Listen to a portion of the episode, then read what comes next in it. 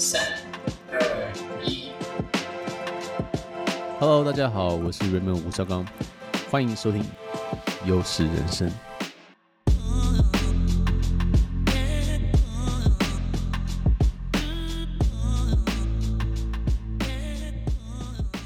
Hey, what's up, guys？欢迎回到优势人生。在我们这一集开始之前呢，我想要讲一下，就是最近俄罗斯攻打乌克兰，然后造成的这个世界局势的这个动荡。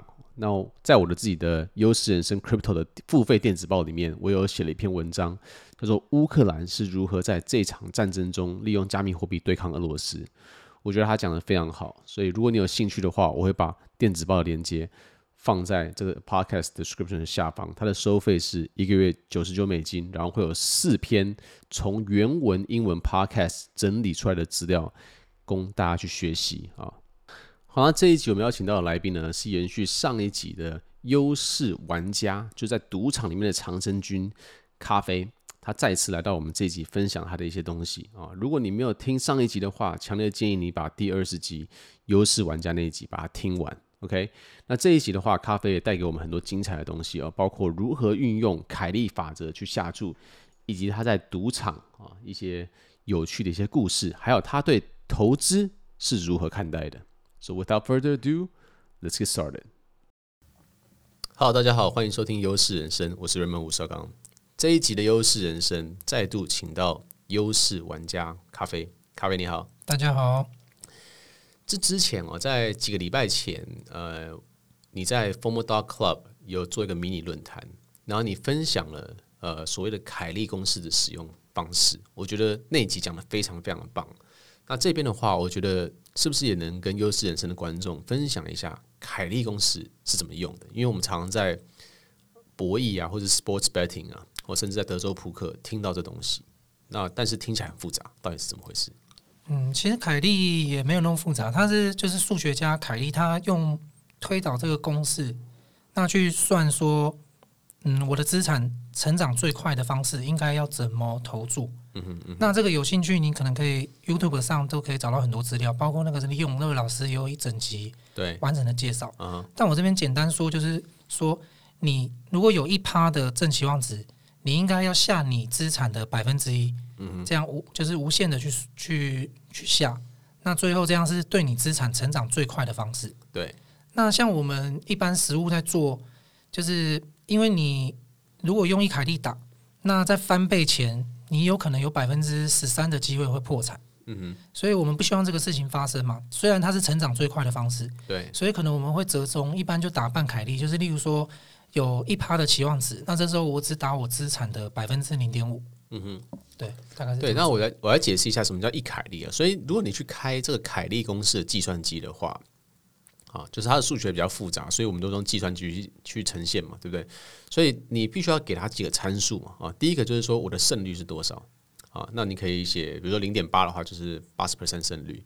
那第二个第二个参数就是说你赢的时候是赢多少？这是倍数嘛。哦，就是比如说一的话，就是一百一百趴；一点五就是一百五十倍，呃，一一一点五倍，一百五十趴。然后最后的话是你的你的 bankroll，你的资金。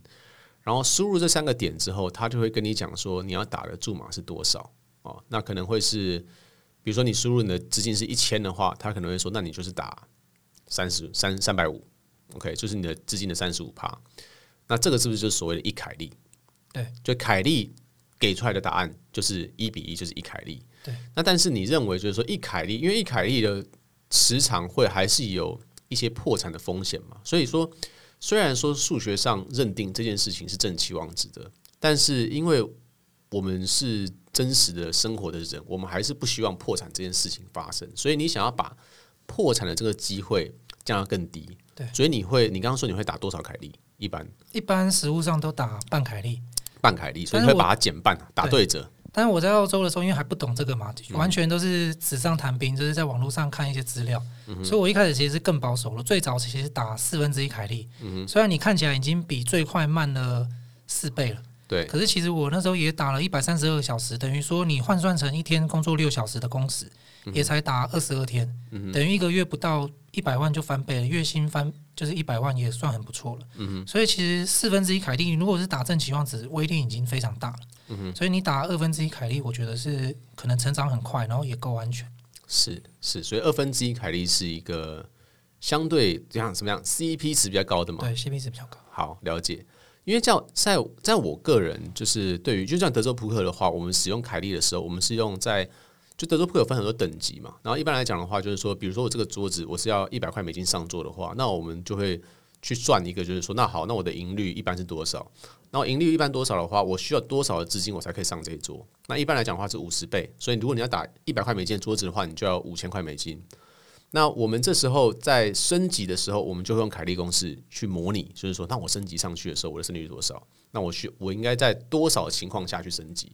那其实，在德州扑克里面，还有在加密货币，我们在玩之后，我们其实也常常去用，呃，我跟 Ryan 常常去用凯利公式去去试图去 size 我们我们要我们这个项目要压多少，然后我们就会估嘛，我们就会说估，就说好，那这个项目假设它就是有五十趴的机会会喷三倍。然后五十趴的机会会跌八十趴，那这个时候，呃，我们会去输入一些数字，但是往往我们发现的事情就是，每一次输出来的数字都是远大于我们想要打的数字。你有你有这个经验吗？就是好像数学都非常的凶，对不对？对，嗯嗯，这个方面我自己的看法就是说，虽然你数学上要这么打，可是这个如果你要真的这么打，其实是建立在哎，你可能偶尔。可能一年还是几个月，你就发生一次这样的机会，这个机会非常难得，你当然要把握这个机会，打你正确的注码出去。对。可是如果你在加密货币，你明明发现很多机会啊，你手上有五个类似的机会，对。那假设一个要打你资产的百分，算出来，假设要打你资产的百分之五十，那你不用挑其中一个去打百分之五十啊，因为你每个你每个都有百分之五十的期望值嘛。嗯嗯。那你这个时候就分散了，那就变成。风险降得很低，可是你其实总体的期望值没有降低。哦，对，因为常常就说，如果说比特币真的暴涨十几倍的话，其实你也不用打太大，你还是会吃到很多肉的概念。对，OK，了解了。好，那我这边再再延伸一个我上一集就很想要问的问题，就是说你算出来这个二十一点的这个等于是，就讲我们讲基本策略，基本策略就是说我去。赌场，我什么都不知道，然后但是我想要娱乐，但是我不想输太多，那我就去上网找这个二十一点基本策略，然后我就打。那如果是用这个公式死打的话，我就会输最少。对，啊，千分之五是不是？对，大概千分千分之五啊。我问一下，因为我自己之前就是打用这个机会用这个机会打，然后输烂掉。就我问你一下，就是十六点对上攻，是不是一定要补牌？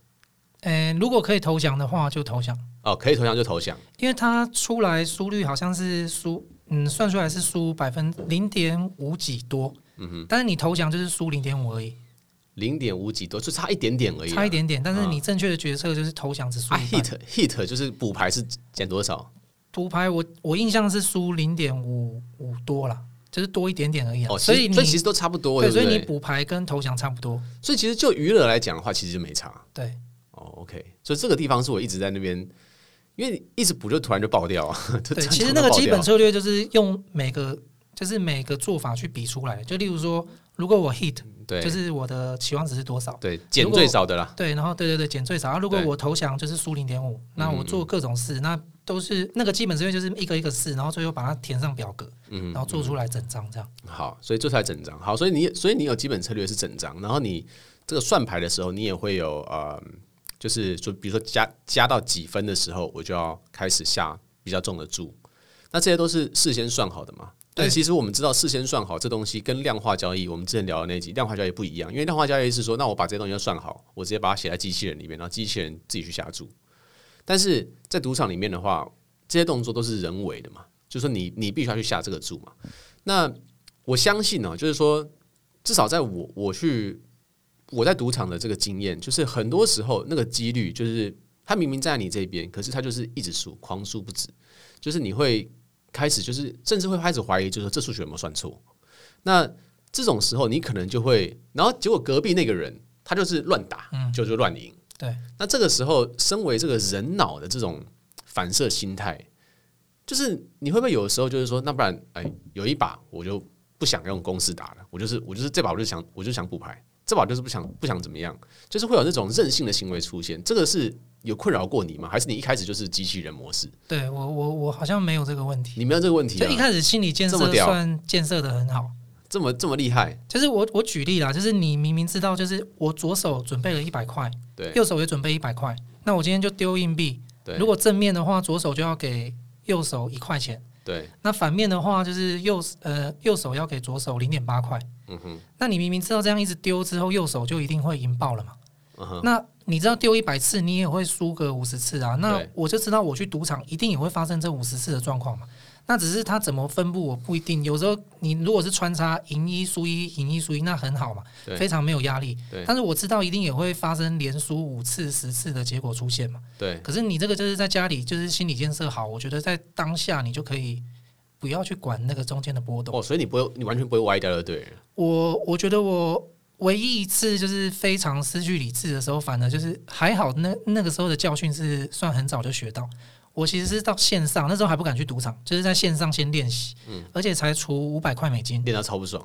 对，然后而且是有一次是，哎、欸，明明是要 double，嗯哼，那我可能已经按了，结果是网络不好还是怎么样断线，对，结果后来回来看就输掉了嘛，因为断线，对，结果我一看他是，例如说我是十点可能对五六，理论上要 double 嘛，嗯，那结果他是连补牌都没有给我补，嗯，那因为我那时候也不懂，我我还很生气，就觉得你就算。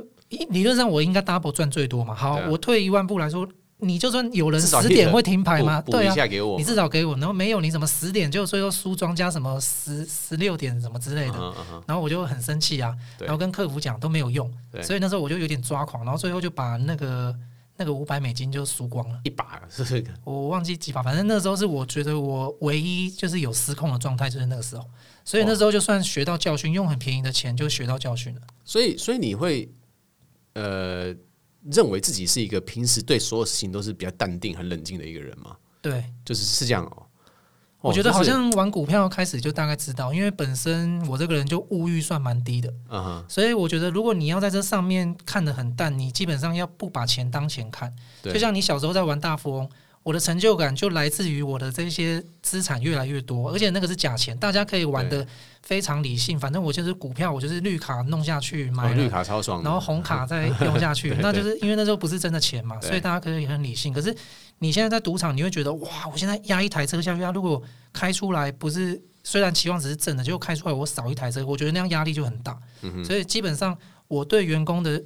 一开始的心理建设，我就说你把这个当做塑胶，这个叫做黄色塑胶，这个叫红色塑胶。你就是赢一个塑胶回来，或输一个塑胶出去，你不要筹码本位了。对对，筹码本位，你不要把，千万不要把它想成这个是房子，这个是车子。可是这个当然讲起来是很简单的嘛，但是说真的，实际要做到这件事情，我我个人是觉得非常困难的。就对我来讲，可能对你来讲，你就觉得说还好，因为你可能个性就是这样。可是你应该也有团队的成员是不是这样的嘛？嗯。还是都大家都那么厉害，只有我只有我一个人会会歪掉，可能会啊，可能就是行前的教育就是做的非常完善，这样很厉害啊，一直洗脑，一直洗脑，那真的很厉害啊，因为这东西真的说起来就是大家都懂，大家都就觉得很简单，但是做起来真的是非常困难。因为像像我其实认识很多顶尖的职业扑克玩家，那我觉得人的情绪哈，就是说，因为德州扑克是。相对二十年比较动态的，它跟人有关系，因为你们的对手是庄家嘛，对，庄家的策略是不会变的。但德州扑克的话，你的对手是会变。然后有时候，反正德州扑克就是打一打打一打，有时候你就是真的是水到爆，然后你会就真的非常非常不爽。然后当然一个人的忍耐度是有限的嘛，就是说他不是说人绝对不是说他是一个完完全无限，就是情绪是没有封顶的一个一个动物，他到某个点他还是会爆掉。那所以。就会在打牌的时候，就是你会累积各种不爽哦，累积各种不爽。那可能以你的这个资深的程度，你到某个点，你才会失控去做一件你不该做的事情。那我我曾经有认为认认识一个德州扑克玩家，非常的厉害，世界级的。他就说：“哦，其实他他如果侦测到呃这件事情即将要发生，他这个他这个界限即将要被超过，那他可以做的事情就是他可以走嘛。”他可以下桌就不打了嘛？可是他不打的同时，他就变成是后面的期望值都吃不到了。就今天他可能才打一个小时就超不爽的，然后他今天可能预定有五个小时可以打，那他就浪费了四个小时的期望值。所以他他希望他可以继续留在桌上，所以他会做什么事情？他会在到临界点的时候，会给予自己一个扣打，去说我现在就是做一个超级任性的决定，我管你付多少 EV，我就给他做下去。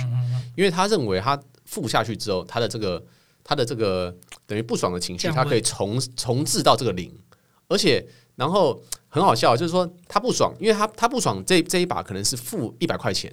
但是他后面的四个小时可能是负五千块钱，所以这样子来讲，他就是说，那我就是少赚一百，但是我持续打了四个小时，然后所以这件事情会发生很好的、很好、很好笑的事情，就是说这样子，就是他会突然拿一个超奇怪的牌去跟你 all in，然后因为当然所有的牌 all in 都是有趴的嘛，就是哪怕再怎么烂的牌都有二十趴，就是直接这样跑的话，哈，就是那那会发生两件事情，一个就是他输了，这把牌他输了，那他反正就是他已经设定好了嘛，这把牌我就是来输给你的嘛。然后另外一个状况就是说，你这把牌就是二十趴跑赢，跑赢的时候最好笑。然后那另外一个人就会说：“靠，你怎么莫名其妙拿这个牌跟我 all in 呢？就跑赢，然后换另外一个人歪掉。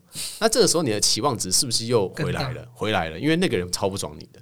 所以就是你觉得这个是一个有道理的看法吗？有道理的做法吗？我觉得可以啊。这个其实，在 AP 界也会蛮多的。就是当然最理想的状态就是像做到机器人，我理论上怎么样最好就怎么做。对啊，但我知道这个可能人性很多人也许克服不了，对啊，所以可能 AP 界的做法是，有的人是直接就是他心中可以承受的程度，今天输到多少，那就做停损。虽然我会觉得停损在数学上没有道理啊，因为你做的是正向值，可是如果你到输到那个程度，你会失去理智，那理论上他就自己间接控制自己做一个门槛，就是输了很多还是赢了很多，他都自己把自己那天停掉休假，对，这样也可以间接控制，对。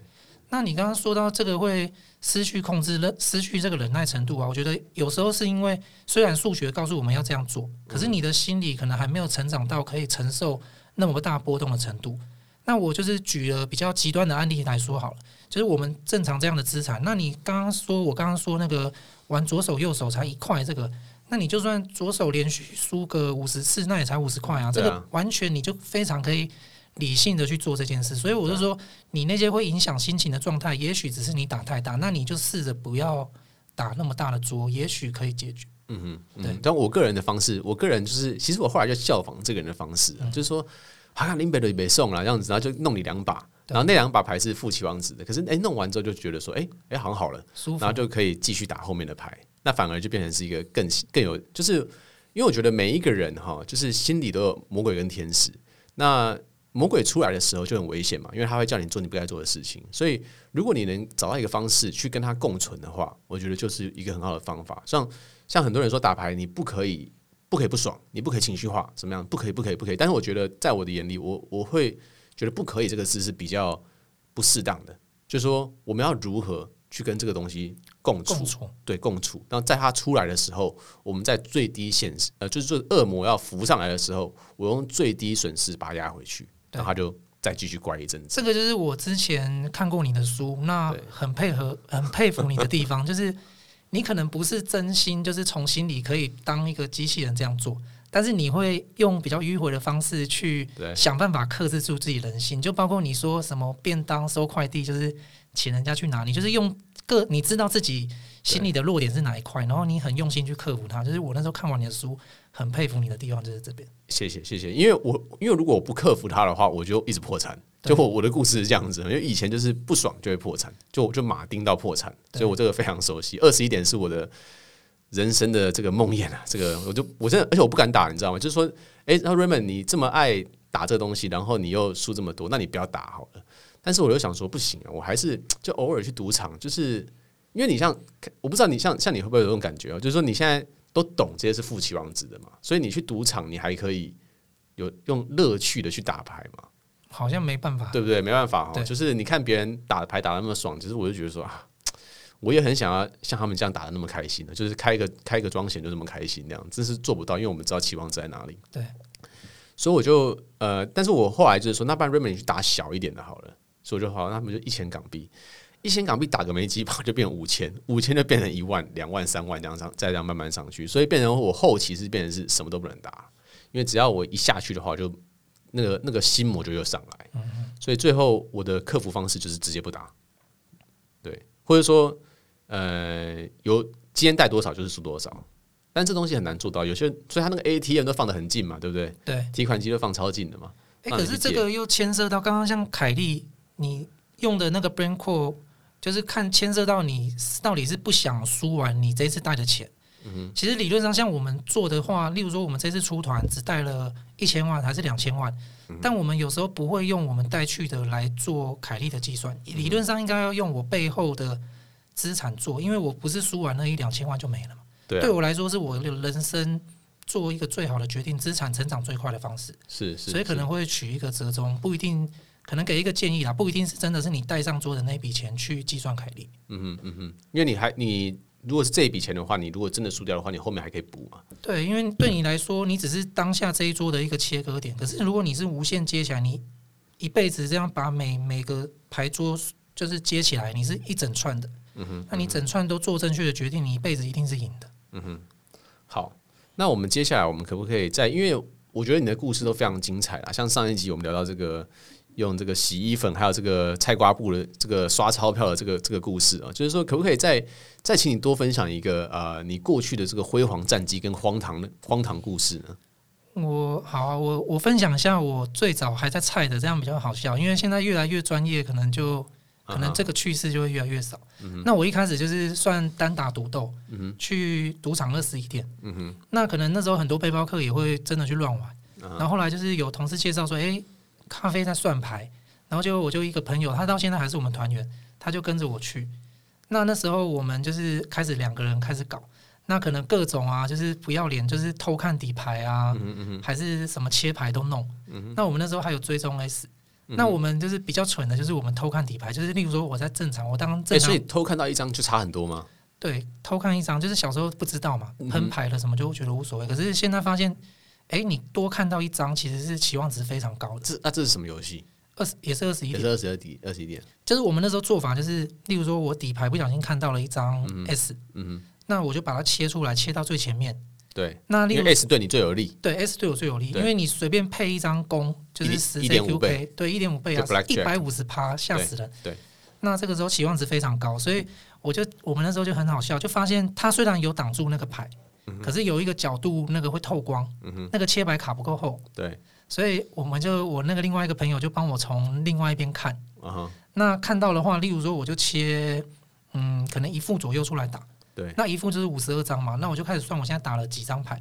是，然后例如说打到后面四十八张、四十九张这样，那下一把牌是不是很明显附近 S 要出了？对，这时候我可能五门、七门全开，然后每门都打非常重注，可能就是五千、一万美金这样。嗯哼嗯哼。那有一门一定会拿到 S 嘛？对。那另外四门无所谓啊，另外四门就是天然输率可能才输千分之三、千分之五，有两门赢两门输，对，不管嘛。对。但是我拿到 S 那门就是非常直接补回来全部。对，补回来全部，而且零头就补了回来了。对对对，所以我们那时候就一直这样偷看。嗯，那比较有趣的是，那时候就是我们也不专业嘛，也没有说就像电影那么厉害，那个 pass 就是很到位。对，所以我那个朋友就是因为你每次洗里面 S 的机会只有十三分之一，所以其实理论上是不容易遇到的。所以有一次他看到他非常兴奋，然后他就嗯嗯，就是一副很紧张的样子。你们当时的 pass 是什么？没有啊，就直接讲，也没有讲，直接讲哦。对，所以他就哦，是是是是是这样，然后结果好死不死，当下那个荷官是一个大陆人，中国籍的，然后。不是中国籍啊，中国裔的。然后他听得我懂，说我们是是是是这样。然后他就歪着头去看一下那个底牌，他说不是四呀，是 S 啊。然后他他还可以看底牌啊，对，我跟你讲啊，我背脊都发凉了，想说我们做坏事，然后还做到那个 赌场的荷官都发现，还说哎，你不是四啊，明明就是 S 啊。嗯哼嗯嗯，就很好笑。所以他但他没有举报你或怎么样的？没有没有。哦，那还好，那还好。对。所以哦，我是就我常听说，就是说什么啊，这个切牌哈拿太高啊，这样看到一张，比如说百家乐这样，就这样就有差吗？对，这样就可以赌场就就就输了。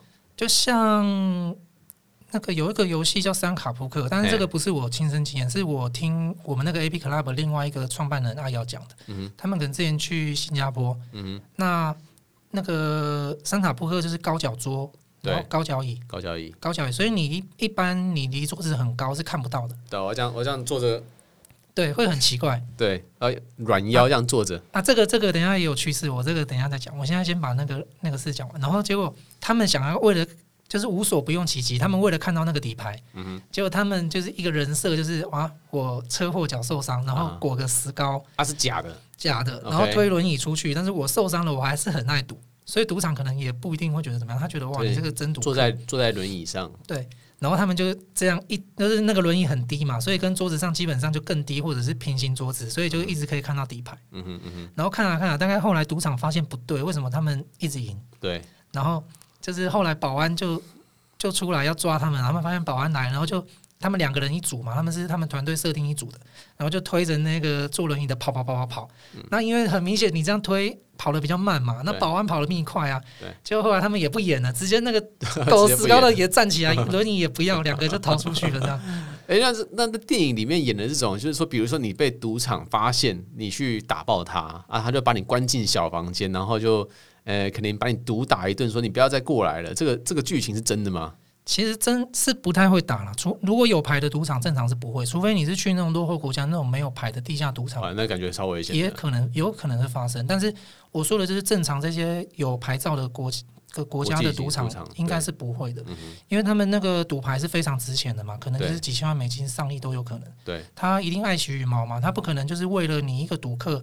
结果违法了，一告他牌照被撤销，真的是得不偿失哦。所以那个是电影夸大啊。对，然后你说那个抓到小房间，那个可能也没有那么夸张。他理论上虽然他很强硬，可是他会很客气说：“哎，我们可不可以就是请你来这边，然后我们聊一下？”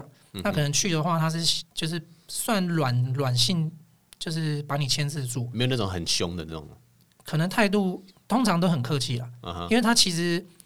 他像二十一点，我自己的经验，他是理论上他是不想让其他赌客知道他在黑我的，因为观感非常差嘛。对，因为他认为说，诶，那我们这些赌客在你这边玩了五年、十年、二十年，一直输钱，所以你宰我们，你就那么欢迎我们来。结果我们赌客今天出现一个赌客之光。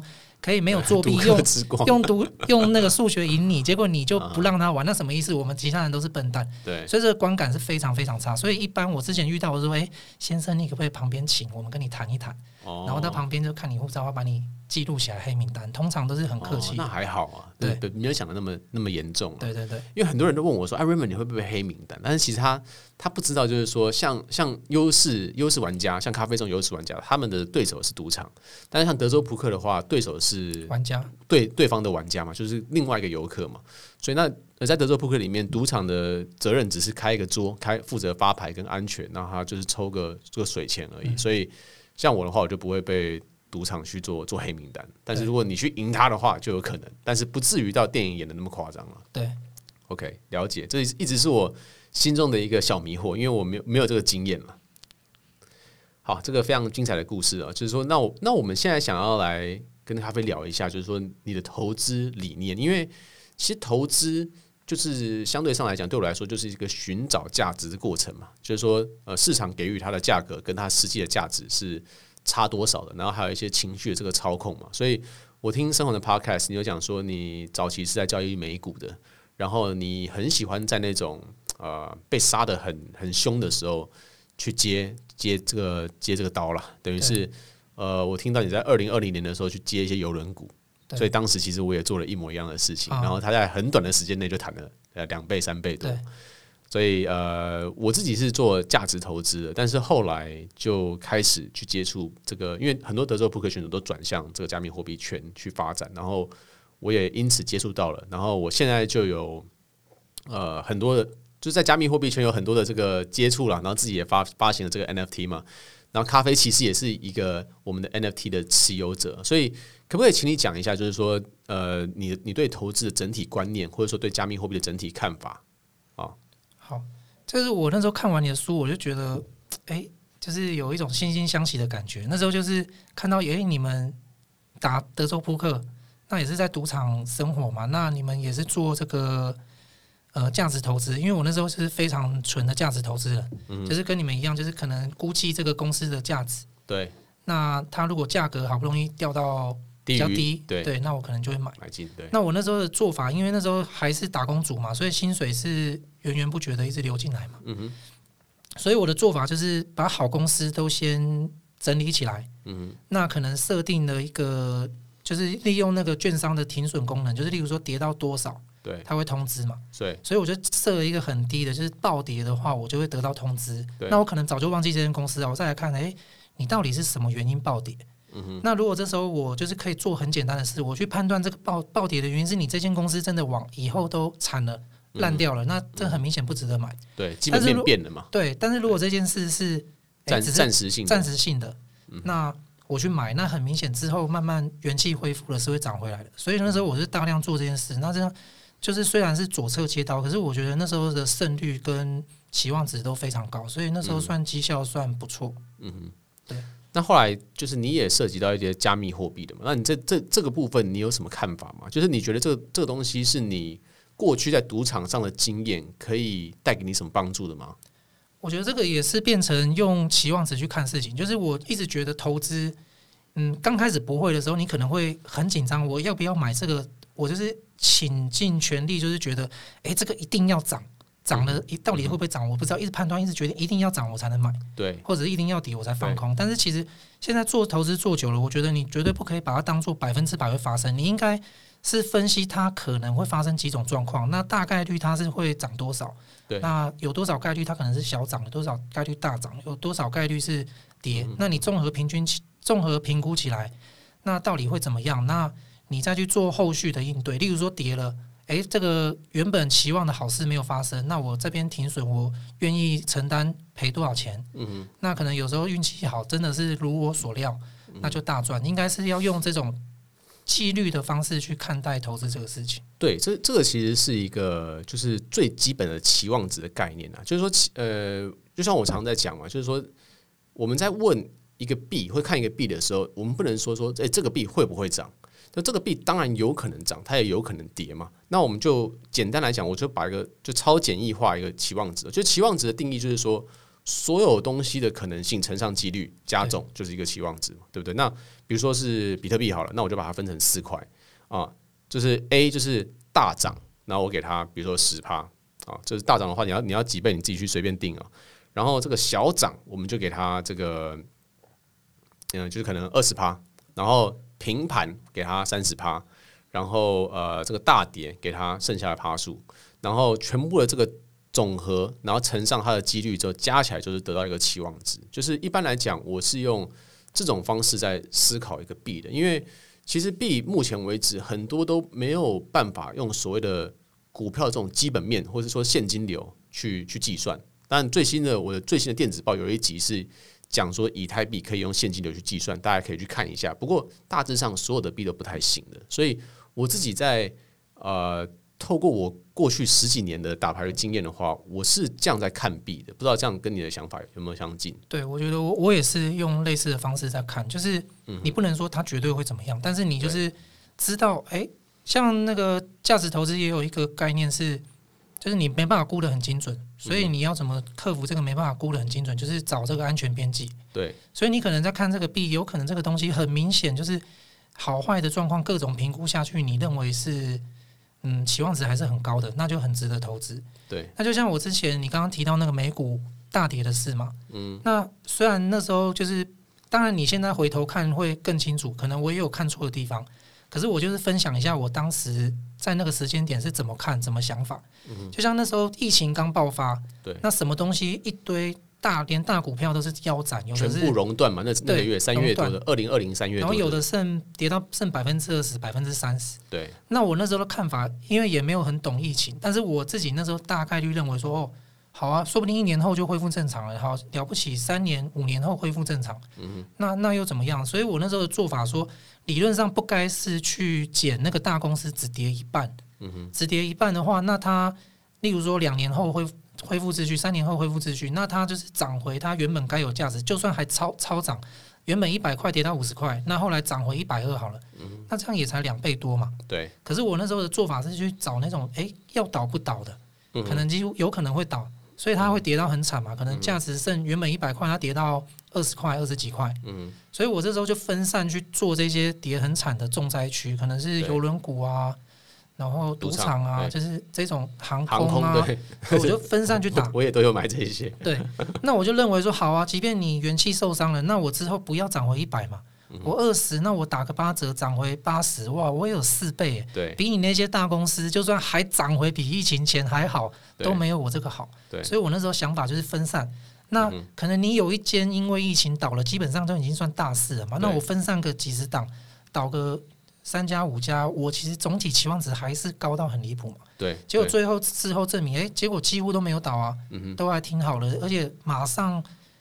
马上没多久就翻回两倍三倍，其实真的很快就回来了。对，所以我那时候做法就是算有尝到甜头，但是就是用这种期望值思维，不是说这间公司一定要怎么样，一定要怎么样，我可以大量分散嘛。嗯、那有一些真的财务不佳，真的挂掉就算了。但是我知道我这一包这一包组合三年后五年后一定是很棒的。嗯哼，好，了解，非常感谢咖啡的分享。那当然，以上的这个。这个说辞呢都不构成任何的金融建议啊。好，那最后我们用简短的几分钟哦来聊一下咖啡在过去几个月在 Formal Dog Club 里面，你有感受到什么东西吗？你觉得这里面的氛围怎么样？所以稍微简单跟大家分享一下。Formal Dog 其实我算是很早期第一次，其实本来就看完那个吴绍刚的书，我就很想买了，嗯、但是因为一开始真的是太抢了，第一波没抢到，所以我其实是在第二波基本上合拍我就抢进去了。嗯，第二波多少二点多吗？对，OK，那还还进去，OK，还还很便宜的时候，对对。那我进去自己感受到，当然有一些人会认为我是，嗯，里面的东西是我是要进去当爆牌群。当然，你们一开始都跟大家说我们不是爆牌群，对对。但是其实我会觉得，就是假设你资产到一定程度，我花个几十万进来，听到一个。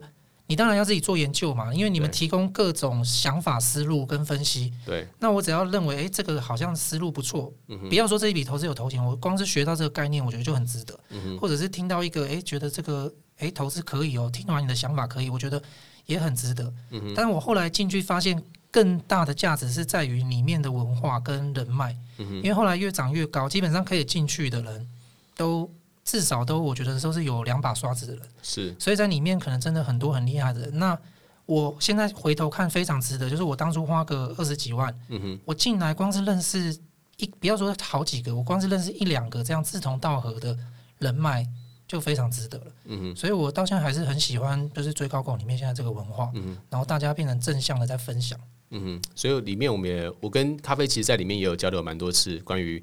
期望值、凯利下注，还有呃，就是胜率跟胜率不等于胜期望值这件事情呢，我们其实里面交流蛮多次，包括可能在在 Park 的频道，还有前几天在 Super 的这个频道。那也感谢之前咖啡在 Dog Club 里面也有做了一个很棒的迷你论坛，所以希望你以后还是可以多分享这个有趣的故事跟这个关于这个。赌场的这个经验给群里的狗友。好啊，那我也知道你你自己也有创立嘛。那当这个这个创立一个这个 Advantage Player 的 Club，也是一个 NFT 的 project。然后其实概念也是跟我们呃比较相似嘛，就是聚集一些志同道合的人来一起去在你们这条优势的这条路去去前去去前进。那这边如果说大家对于这个 Advantage Player Club 有兴趣的话，我也会把它放在。这个 podcast 的 description 下方。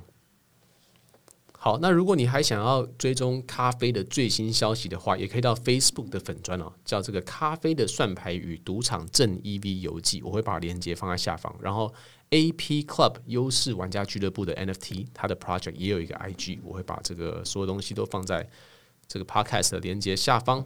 好了，那今天听到了非常多精彩的故事跟大家分享哦，非常感谢咖啡今天的到来，希望。